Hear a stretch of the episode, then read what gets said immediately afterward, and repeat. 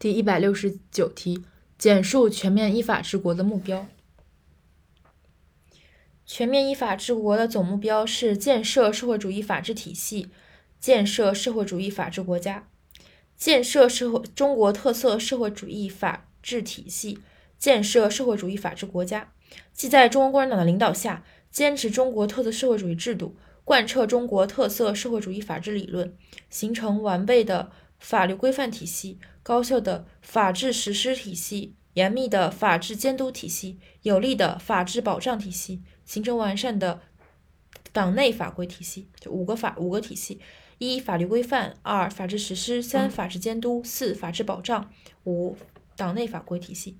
坚持依法治国、依法执政、依法行政共同推进，建坚持法治国家、法治政府、法治社会一体建设，实现科学立法、严格执法、公正司法、全民守法。最后，促进国家治理体系和治理能力现代化。总目标还是建设中国特色社会主义法治体系，建设社会主义法治国家。